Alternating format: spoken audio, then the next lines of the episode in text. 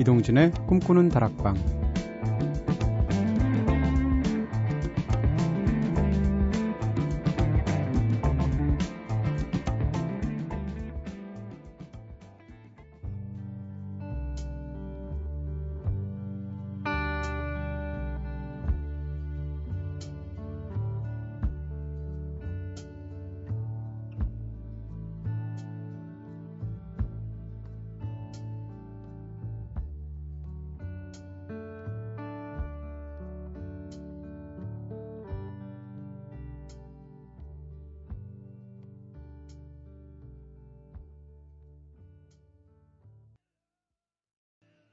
안녕하세요. 이동진입니다. 이동진의 꿈꾸는 다락방 오늘 첫 곡으로 들으신 노래는 네, 걸쭉하게 시작했죠.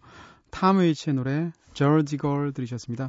이 Jersey Girl이 아마 속어로 시골 처녀라는 뜻을 갖고 있을 거예요. 그래서 그런 제목의 노래들이 많은데 이 탐 웨이츠 노래 좋아하시는 분들 참 많죠. 저 역시 그런데 처음 들을 때는 아, 저 사람 담배 좀 끊지 이런 생각이 드는데 저 가래 끓는 것 같은 목소리, 저 걸쭉한 목소리가 어, 어느 순간 갑자기 마음을 치는 그런 경험을 하게 되면 탐웨이츠 음반들 아, 진짜 좋게 들리죠.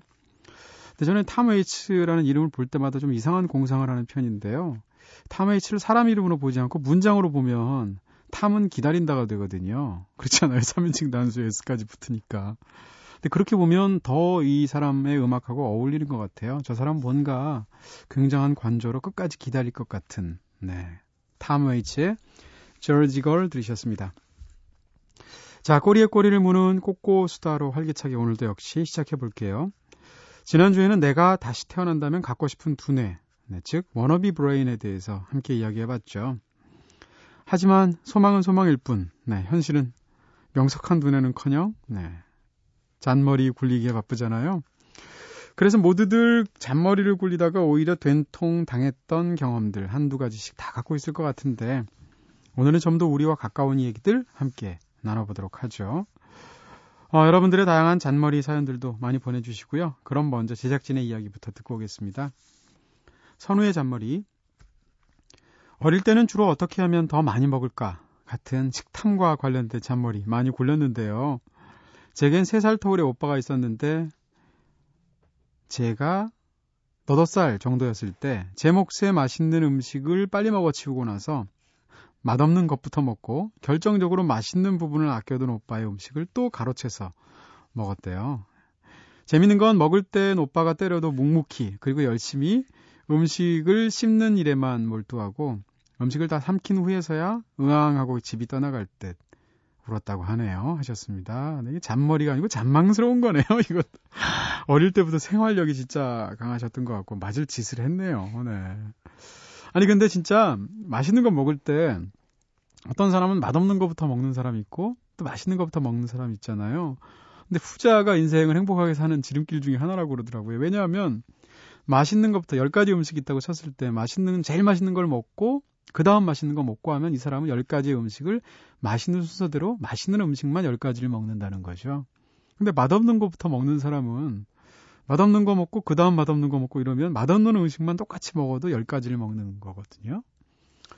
그리고 또 이제 한계 효용이라는 게 체감되기 마련인데 처음에 제일 맛있는 걸 먹게 되면 네 가장 맛있을 때 제일 맛있는 걸 먹는 건데 반대로 하다 보면 또 아니잖아요. 근데 이런 걸 알면서도 저도 맛없는 것부터 먹는 타입이거든요. 어느 집에 가서 예전에 식사 대접을 받는데 좀 어려운 자리였어요. 제가 과외 선생할 때였는데요. 집에 가면 이제 식사 같은 걸 부모님들이 대접해 주거든요.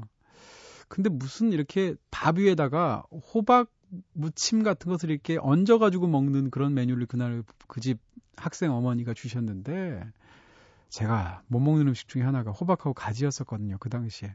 근데 밥 위에 얹어져 나온 거예요. 그러니까 안 먹을 수가 없죠. 그래서 정말 먹기 싫은데 억지로 그걸 꾸역꾸역 다 먹었습니다. 그리고 이제 본격적으로 식사를 하려고 하는데 중간에 그 학생 어머님이 들어오셔서 아유 이 선생 호박 무침 좋아하는구나 하더니 제 위에다가 다시 또 듬뿍 놔가지고 야 식사 망쳤던 기억이 납니다. 맛있는 것부터 드세요. 저는 뭐 제 인생이 그렇죠. 뭐 되는 게 있나요? 자 은지의 잔머리. 제가 어렸을 때 주간 학습지로 공부했던 적이 있었습니다. 일주일에 한 번씩 선생님이 오셔서 수업해 주시면 배운 것을 토대로 일주일간 정해진 양의 학습지 풀어야 하는 방식이었는데요. 하지만 일주일 내내 노느라고 바빴던 저는 결국 학습지를 한 장도 풀지 못했습니다. 선생님이 집으로 오시는 시간이 다가올수록 발만 동동 구르면서 걱정하다가 공여지책으로 한 가지 거짓말을 하게 됩니다. 학습지를 학교에 갔다가 가지고 갔다가 잃어버렸다고 거짓말한 거죠. 그 순간 위기는 모면할 수 있었는데 결국 나중에 옷장에 숨겨둔 새하얀 학습, 학습지들이 엄마께 발각이 되면서 정말 먼지, 먼지 나도록 맞았던 기억이 납니다. 하셨습니다. 증거를 인멸해야죠. 네, 학습지 태워야지. 그러시군요. 네. 이런 경험도 다 있지 않나요? 근데 남자들은 주로 이렇게 감춰도 뭔가 야한 거 이런 거 감추는데 그래도 여자들은 새하얀 학습지들 감추고 이러는군요. 제희의 잔머리. 음, 저는 에피소드보다는 제 인생의 철학 같은 것을 얘기해야 될 것 같습니다. 편리하게 하는 걸 좋아해서 각종 기기장치, 손 하나 까딱이라도 덜 할 수 있는 방법을 찾는데 잔머리가 발달한 편인데요. 블루투스와 각종 와이어리스 좋아하고요. 핸드폰 케이블 같이 자주 쓰는 물건들은 손만 뻗으면 쓸 수 있도록 여러 개 구비해서 다 갖춰놓고 사는 식입니다. 이러다 보니까 몸을 안 움직이게 돼서 살만 찌네요. 마음을 비워야 몸도 비워지는 것 같습니다. 그래서 최근에 디카 두 대, 노트북 두 대, 태블릿 PC 한 대, 등등등 각종 전자기기들 장터에 대방출했습니다. 하셨습니다. 야, 이건 진짜 꼭 먹고 알 먹고 기기 팔고 돈 벌고 네. 마당 쓸고 돈 줍고 뭐 이런 거잖아요. 도랑 치고 가재 잡고 진짜 어떻게 보면 필요는 발명의 어머니인데 네, 그 발명의 결과로 보문인이한테 부메랑이 와서 살이 찌게 되는 저희 집에서 기르고 있는 고양이 소미 기억 나기도 하고요. 요즘 안 움직여서 자꾸 살이 쪄서 걱정입니다. 네. 어, 진짜 돈 많이 버셨겠어. 이 정도 되면 그래도 100 넘지 않나요? 그쵸? 네. 2주 내에 술 사나 안 사나 제가 보겠습니다. 저는요, 이제 블로그를 몇 년째 운영을 하다 보니까 블로그에 이제 애착도 있고 또 며칠 동안 블로그에 글을 못 올리게 되면 오래 올려야 되는데 이런 식으로 쫓기게 되고 이런 상황이 됐어요. 어, 한 두어 달 전에 있었던 일인데 블로그에 이제 다음날 글을 올리려고 하는데 그게 다음날 무슨 이벤트가 있었습니다. 큰 이벤트. 사람들이 다 아는. 그래서 그 이벤트 글을 올려야 되는데 그걸 올리려고 하다 보니까 다음날 오전에 스케줄이 빡빡해서 도저히 아침에 제가 늦잠을 자기 때문에 못 할 것 같은 거예요. 그래서 전날 새벽에 한 3시쯤 자기 전에 미리 썼습니다. 그러니까 그 이벤트를 겪었을 것을 예, 예상을 하고 그러면서 이렇게 미리미리 써놓고 다음날 오전에 그 미리 저장된 임시 저장된 것을 파일을 불러다가 글자 몇 개 고쳐서 올리면 되겠거니라고 생각하고 조금 첨가해서 현장감 넣게 그렇게 하면 되겠거니 생각해서 한다는 걸 임시 저장이 아니라 잘못해서 확인 버튼을 누른 거죠. 그리고 몰랐어요. 그러니까 3, 40분 동안 웹서핑 하다가 습관적으로 블로그에 다시 들어가서 딱 보는 순간 세상에 그게 올라와 있고 밑에 댓글이 새벽 3시인데 50개가 넘게 댓글이 달린 거죠. 그 순간 가슴이 막 콩닥콩닥 뛰면서 뭐 결과적으로는 거짓말을 한 거잖아요. 제 의도는 아니지만 고치려고 했지만 근데 사람이 너무 마음이 급해지니까 일단 그 댓글을 확인하게 안 되고 포스트 자체를 지워버리게 되더라고요. 그래서 51개의 댓글을 하나도 못 봤습니다.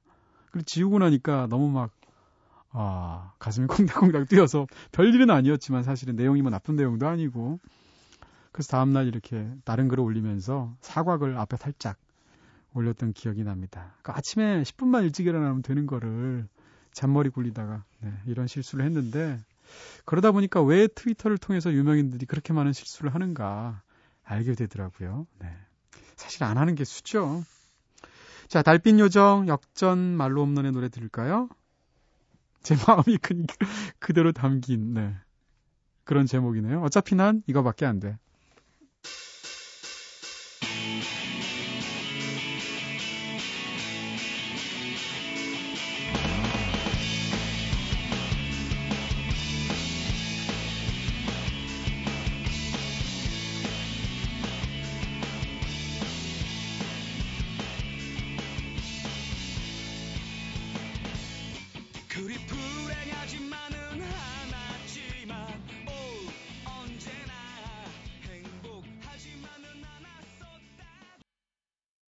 달빛 요정 역전 말로 없는의 노래 어차피 난 이거밖에 안 돼. 네.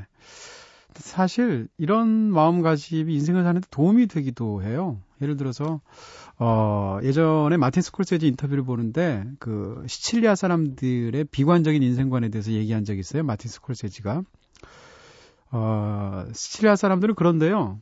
음 어차피 안 될 텐데 뭘 이런 태도를 갖고 있대요. 근데 그렇게 태도를 갖고 있으면 사실 인생은 어둡게 살아야 되는데 세상에서 가장 낙천적인 사람들이 시칠리아 사람들이라는 거죠. 네. 어차피 이거밖에 안 되니까 사실 뭐든지 해볼 수도 있는 거잖아요. 정반대로 이렇게 생각해 보실 수도 있겠다라는 생각을 해보고요. 자, 여러분께서는 지금 이동진의 꿈꾸는 다락방 듣고 계십니다. 꿈다방 앞으로 보내주신 이야기들도 함께 나눠볼게요. 먼저 꿈다방, 꿈다방 앞으로 송정아님께서 보내주신 초콜릿이 도착했는데 사연도 소개해드리겠습니다. 손편지 쓰고 싶었습니다만 천재가 악필은 맞지만 모든 악필이 천재가 아니라는 동진님의 말씀에 공감하면서 다들 제 필체에 놀라실까봐 그냥 초콜릿만 보냈어요. 게을러서 이제야 발렌타인데이 초콜릿 보내게 되었지만 좋아하는 사람들에게 마음을 담아서 선물을 보낸다는 거 진짜 너무 행복하네요. 오랜만에 느껴보는 행복감 느끼게 해주셔서 너무 감사합니다 하셨습니다. 네, 송정아님께서 심지어 저희 스텝이 저까지 포함해서 모두 4명이잖아요. 제작진한테 각각 따로따로 네 포장을 해서 초콜릿을 보내주셨어요. 제대로 초콜릿 파티를 했고요. 어디 외국 여행 다녀오시면서 사오신 초콜릿 같은데 네 정말 그 달콤한 마음 네 제가 잘 받았습니다. 문자로 2759님께서 제가 늘 여자친구한테 너무 못된 짓을 했습니다. 예전부터 여자친구가 써준 편지들을 읽게 되었는데요. 이 친구는 정말 저를 모든 걸 다해서 사랑했는데 저는 그러지 못했더라고요. 너무 미안하고 고마워서 눈물이 나네요. 이제 모든 걸 다해서 사랑하려고요. 사랑해요, 내 사람, 미지 하셨습니다. 미지, 네. 예전엔 미처 알지 못하셨군요. 이제라서 알게 되셔서, 깨닫게 되셔서 굉장히 다행이고요. 지금부터 갚아주시면 되죠. 문자로 3279님께서 회사에 일이 넘쳐서 결국 집으로 모셔와 독대 중입니다. 라디오 음악과 함께 하니까 좋네요 하셨습니다. 네. 라디오 음악과 함께 일을 하면 좀 일이 좀 덜 싫어지긴 하죠. 근데 아무리 그래도 집으로 일을 가져오시는 거 아닙니다. 네. 회사에서 일은 가급적 야근을 한 한이 있더라도 끝내는 게 왜냐하면 이것이 습관처럼 되다 보면 결국은 자기의 일반적인 생활, 사생활도 회사 일이 먹어버리게 되거든요. 자, 꿈다방 게시판으로 이병무님께서 며칠 전 오랜만에 꿈다방 생방으로 들었습니다. 생방의 좋은 점은 골라주신 음악을 제대로 들을 수 있다는 것이겠죠. 그런데 첫 곡은 주로 가수와 제목 소개 없이 나오잖아요. 그날 첫 곡을 들으면서 존 레넌 아들인 션 레넌의 Friendly Fire 앨범에 어딘가에 수록된 곡이겠거니 생각하면서 들었습니다. 근데 곡이 끝나고 동진님이 알려주신 가수는 오테르였죠.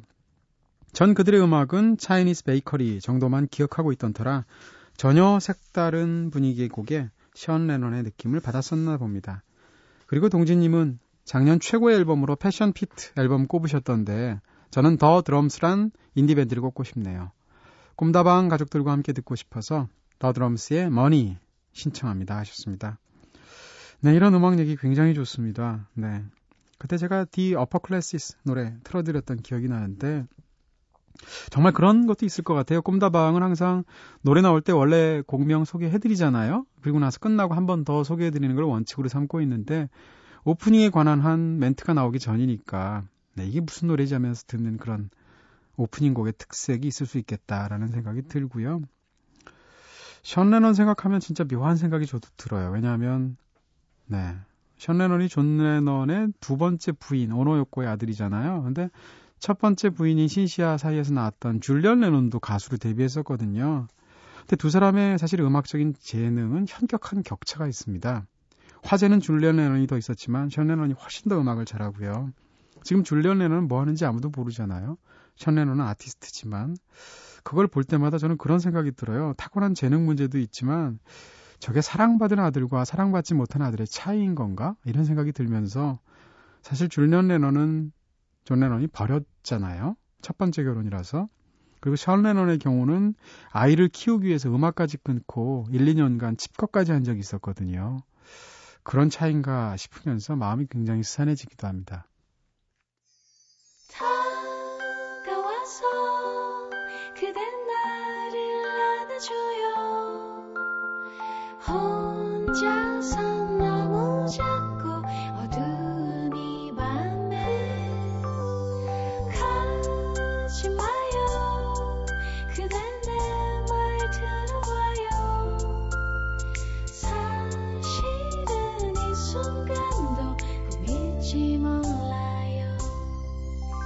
이동진의 꿈꾸는 다락방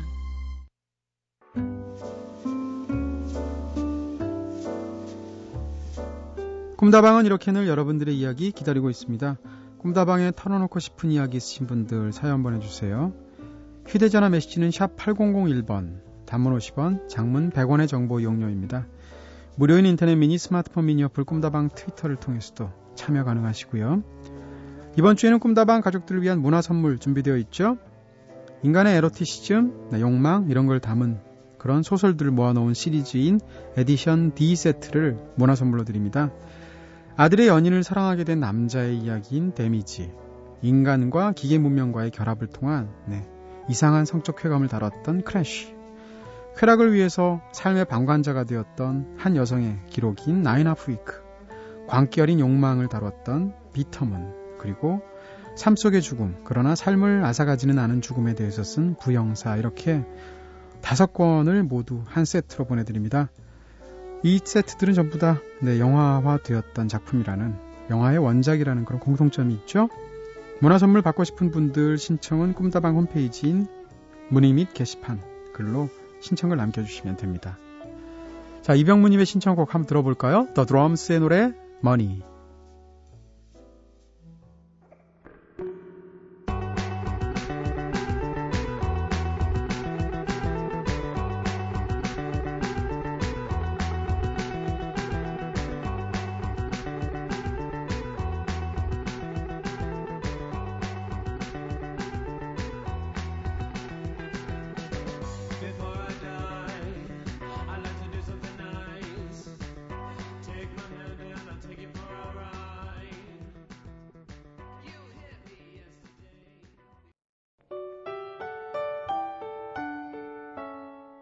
새벽 2시 이동진의 꿈꾸는 다락방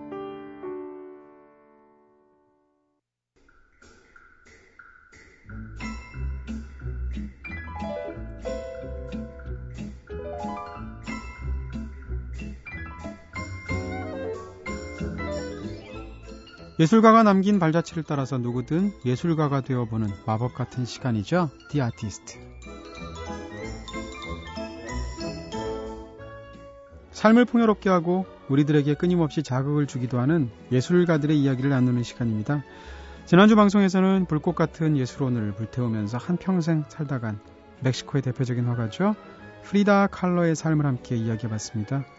방송 듣고 꿈다방 미니 게시판으로 박수진님께서 들려주신 영화 속 교통사고 장면 떠오르네요. 영화에서 프리다의 그림들을 재현하는 다른 신들도 무척 인상 깊었는데 말이죠 하셨습니다.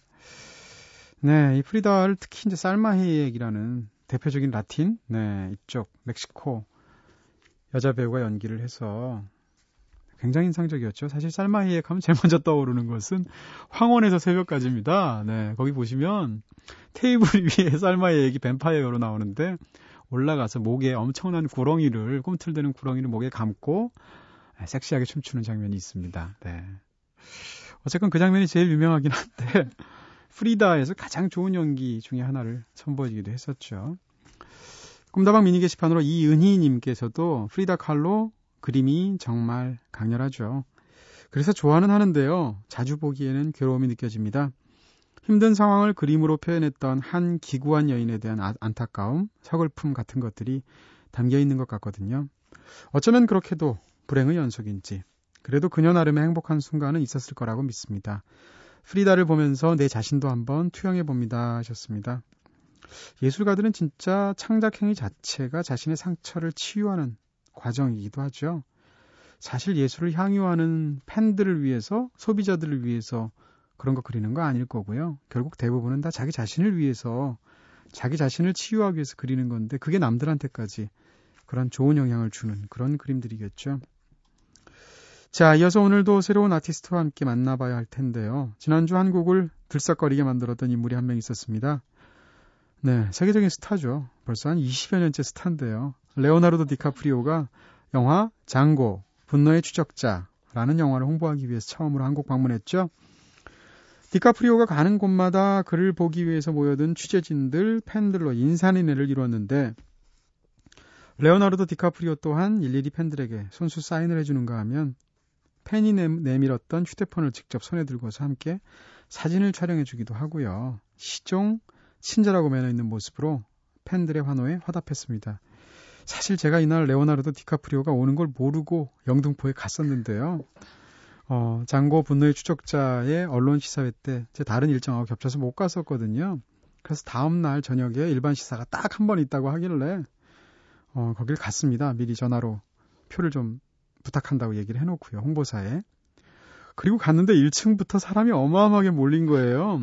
그래서 디카프리오가 오긴 오나 보다. 온다는 정도의 이야기는 알고 있었거든요. 그리고 이제 인사하고 가나 보다라고 생각했죠. 그리고 이제 시크하게 나는 디카프리오한테는 관심 따위 없어. 라는 식으로 속으로는 굉장히 궁금했지만. 네, 엘리베이터를 타고 올라갔죠. 그리고 관에 들어가서 이제 기다리고 있는데, 관? 네, 영화관. 네. 관이라고 그러니까 또 제가 뭐 죽는 것 같잖아요. 들어가 있는데 상영이 한 10여, 10여 분 지연이 되더라고요. 그러다가 영화기 바로 시작하기 직전인데 누가 쑥 들어오는데 세상에 디카프리오가 들어오는 거예요. 인사하러. 무대 인사로 디카프리오가 들어와서 어, 통역과 함께 인사하면서 굉장히 밝게 인사를 하더라고요. 첫 인상은 생각보다 키가 크구나. 네, 왠지 디카프리오는 아이 같은 느낌이 옛날부터 있었잖아요. 또 하나는 또 하나는 양복을 입고 왔는데 굉장히 매너 좋은 신사 같다는 느낌이었습니다. 짧은 그 무대 인사였지만 그 사이에 사진도 찍어주고 사람들한테 혹은 인사할 때도 굉장히 예의 바르게 공손하게 말하고 해서 무척 좋은 그런 인상을 제가 받기도 했는데요. 네. 들어오는 순간은 세상에 네. 모든 사람들이 핸드폰을 들어서 찰칵찰칵 사진을 찍더라고요. 저는 신기해서 그 사람들을 일부러 걸쳐서 손이 뻗어진 위로 디카프리오 인사하는 장면을 찍었는데 손만 나오고 디카프리오는 얼굴도 허옇게 나왔더라고요. 자, 어쨌건 비록 2박 3일간의 짧은 내한 일정이었지만 팬들의 열기 진짜 후끈후끈했던 것 같고요. 오늘은 그 열기가 다 식기 전에 배우 레오나르도 디카프리오의 연기 인생에 대해서 함께 이야기 나눠볼까 합니다. 먼저 노래부터 들어야겠죠? 네, 이 장고는 영화 진짜 멋진 영화예요. 굉장히 폭력적이고 좀, 네, 좀 과한 영화이기도 한데 한편으로는 정말로 잘 만든 그런 서부극이고요. 어, 언제나 그렇듯이 타란티노 영화들은 음악이 참 좋죠. 그 중에서 한 곡 듣겠습니다. 아니발레의 디 칸토리 모데르니의 노래 티톨리 듣겠습니다. 음.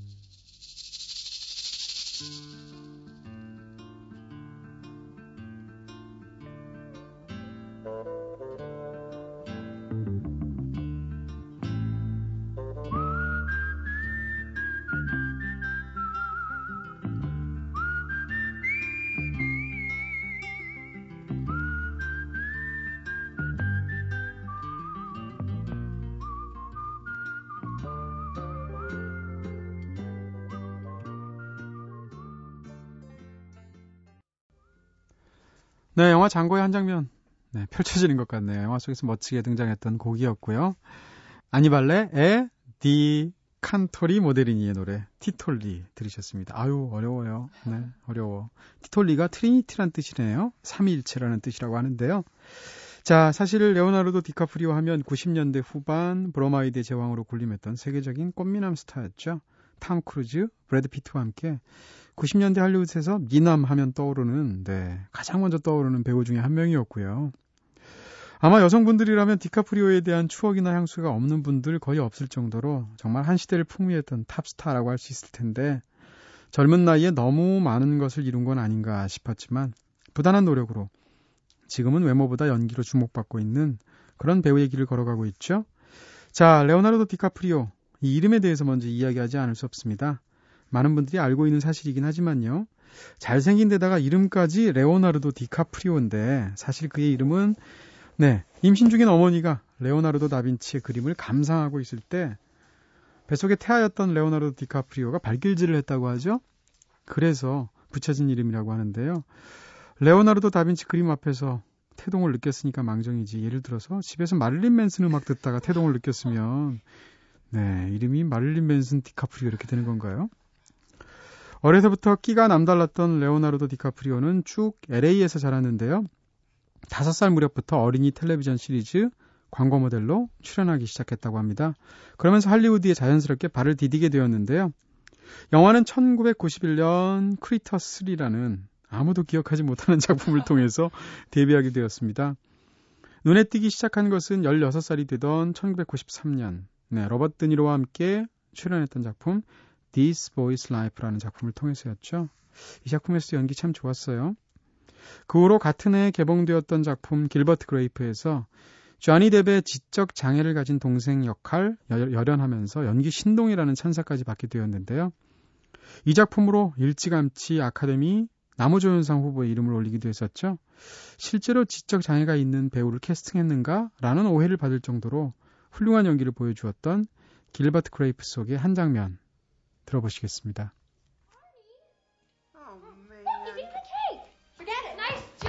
Arnie!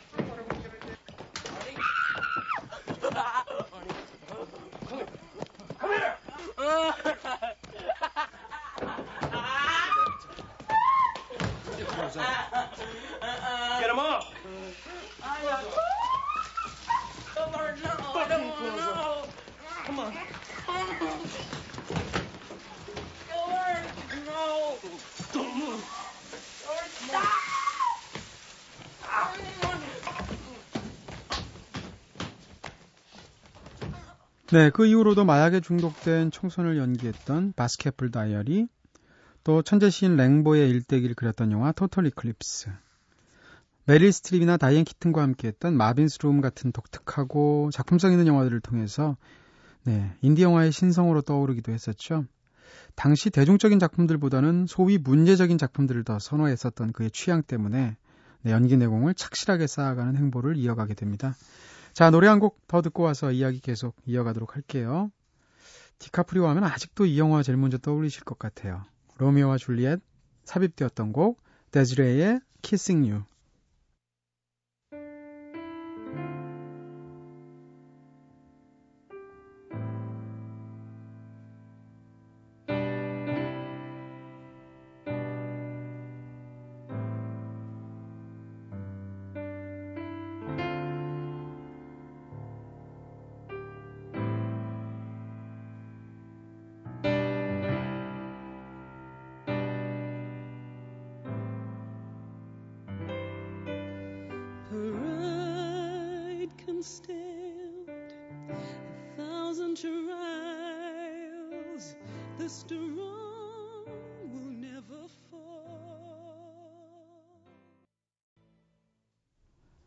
네, 데즈, 레이의 노래 키싱 유 들으셨습니다. 로미오와 줄리엣 삽입곡이었었죠. 이 장면 이 노래 나올 때 로미오와 줄리엣 보시면 수족관을 사이에 두고 둘이서 탁 네, 서로 서로를 이렇게 탐색을 하는 듯 사랑에 가득한 눈으로 막 사랑에 빠진 두 남녀였던 그런 장면 심정들을 묘사한 그 장면이 떠오르는데요. 그 장면에서 이 노래가 흐르죠. 네.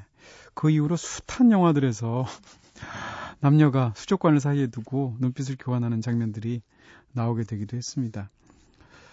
아, 여러분께서는 지금 이동진의 꿈꾸는 다락방 듣고 계신데요. 오늘 The Artist 코너에서는 꽃미남 배우에서 연기파 배우로 성장해 가고 있는 세계적인 할리우드 스타 레오나르도 디카프리오의 연기 인생 함께 들여다보고 있죠. 갑자기 인기를 얻는 것보다 천천히 경력을 쌓고 싶었던 디카프리오의 희망과 달리 네, 할리우드가 이런 스타를 그냥 내버려 두질, 둘 리가 없죠. 연기 잘하는 신인 배우로 각광받았던 그를 하이틴 스타로 단번에 만들어준 작품이 바로 바즈 루어만 감독의 1996년작 방금 전에 노래 들으신 로미오와 줄리엣이었습니다. 이 작품은 로미오와 줄리엣은 참 제가 작년쯤 다시 한번 본 적이 있는데 신기한 작품이에요. 영화가 굉장히 감각적이면서 어, 시대극을 현대 LA 인근으로 옮겨서 만든 작품인데 대사는 또 셰익스피어의 대사를 그대로 따왔거든요. 그래서 묘하게 그 양자의 충돌이 특징적이었던 인상적인 작품이었고요.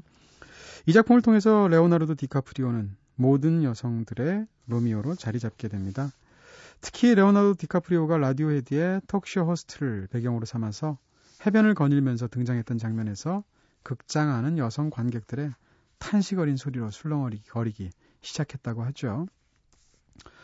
근데 이 영화 지금까지도 많은 분들이 기억하시는데 여배우 이름 잘 기억 못 하시잖아요. 네. 레오나르도 디카프리오는 기억하시는데 클레어 데인즈가 줄리엣이었다라는 거 기억하시는 분들 많지 않을 거고요. 지금 이 배우가 뭐 하는지도 잘 모르겠고요.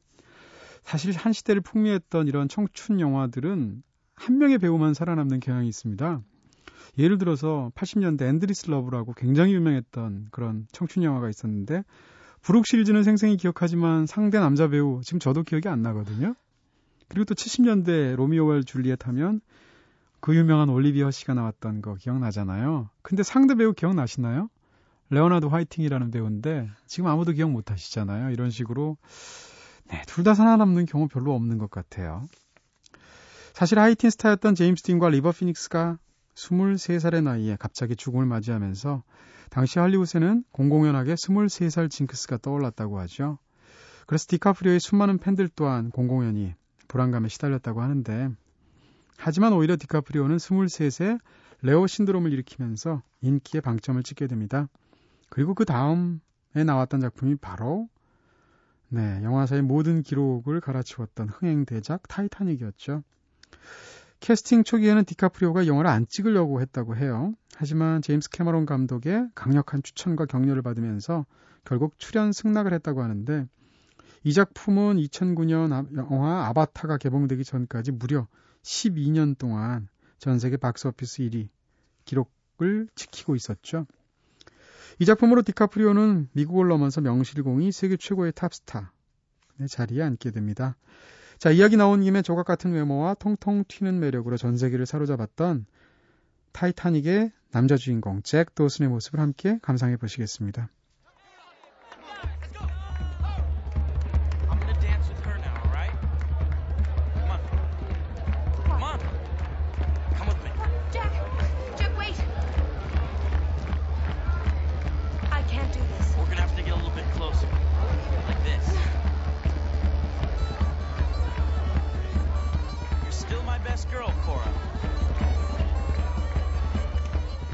네, 이 아일랜드 풍의 음악에 맞춰서 춤추던 모습 저절로 눈에 선한데요. 네, 사실 이 영화에서도 케이트 윈슬렛하고 레오나르도 디카프리오가 나오는데 이 두 배우가 같이 공연한 적이 두 번 있습니다. 타이타닉과 한 10여 년이 흘러서 Revolutionary Road라는 작품인데 거기서는 심지어 부부로 나왔죠. 근데 이상하게 둘이 같이만 나오면 디카프리오가 연하로 보이죠. 사실 케이트 윈슬렛이 연하거든요. 디카프리오가 더 나이가 많은데도 불구하고 꼭 누나랑 데이트를 하는 남동생 같은 느낌. 네. 그런 느낌이 들어요. 남자 배우로서는 뭐 장점이겠죠? 네. 자, 이렇게 23이라는 젊은 나이에 디카프리오는 아역 배우로 출발해서 또래보다 성숙한 연기력을 인정받았고요. 동시에 전 세계적인 인기를 한 몸에 받게 되었습니다. 하지만 언론의 집중적인 관심, 그리고 또 팬들의 과도한 기대는 일종의 양날의 검 같은 것이 되어서 결국 사람을 지치게 만들 수밖에 없었을 텐데요. 디카프리오는 계속해서 다양한 역할을 만들면서 맡으면서 끊임없이 변신을 꾀하고 싶었지만 사람들은 이제 그에게 꽃미남에 어울리는 멋진 역할만을 기대하게 되었죠. 타이타닉 이후에 어, Iron Mask, Beach 같은 다양한 작품들에 연이어 출연했지만 연기는 외모에 가려졌고 흥행 성적과 평단의 평점 또한 모두 그렇게 인상적인 성과를 거두지 못하게 됩니다. 어느 인터뷰에서 디카프리오는 당신을 회상하면서 이렇게 언급한 적이 있죠. 10대 잡지 모델로 등장하는 꽃미남 배우 이미지를 탈피하고 싶었습니다. 그런 식으로 제가 대상화되는 것은 무척 가슴 아픈 일이었거든요. 이 때문에 나는 중간에 연기 활동을 그만두고 싶기도 했죠. 네, 사실 항상 무엇인가 너무 뛰어나다 보면 상대적으로 빛을 보지 못하는 것들이 생겨나는 것 같습니다. 자, 여기서 노래 한 곡 듣고 계속 이야기 이어가 보도록 할게요. 아, 데니 보일의 영화 데, 비치에 나왔던 곡이었었죠. 슈거레이의 Spinning Away.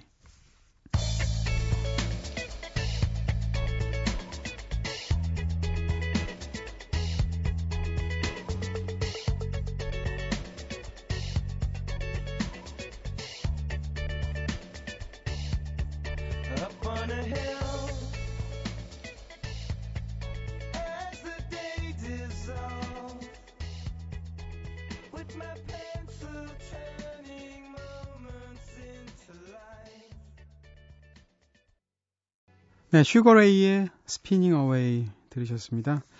네, 대니 보일 감독의 이 영화 Beach 이후로 디카프리오는 가십거리 혹은 파파라치들에게 찍혔던 그런 어떤 충격적인 비주얼의 사진들 같은 것만 던겨, 던져준 채 작품 활동을 잠시 쉬게 되었는데요.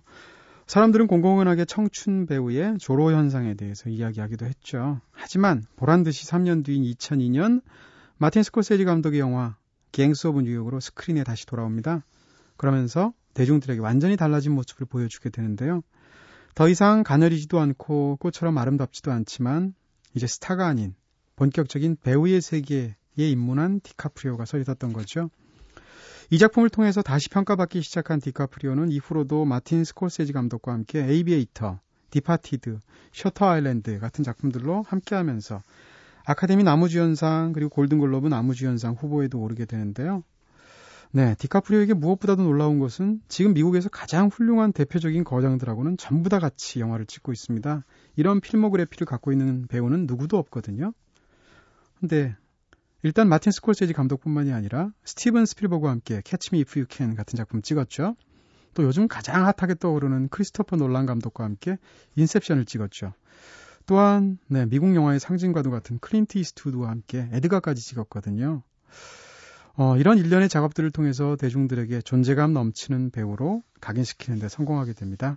그러다가 이번에는 신작에서는 심지어 쿠엔틴 타란티노와 함께 장고를 찍었죠.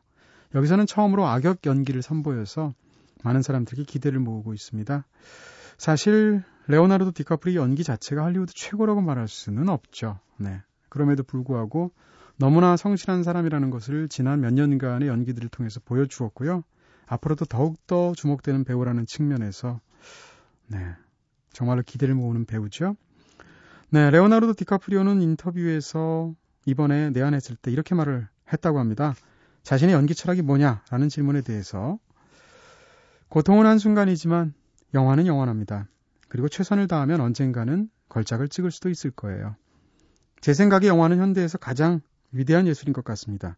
저는 영화를 찍을 때 세상 만사를 잊고 영화와 캐릭터에만 집중하려고 노력합니다. 네, 이런 사람이기 때문에 더더욱 기대를 모으는 거겠죠.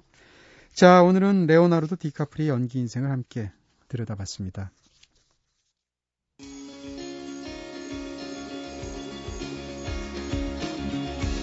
영화, 책, 여행, 음악이 있는 시간. 꿈꾸는 다락방.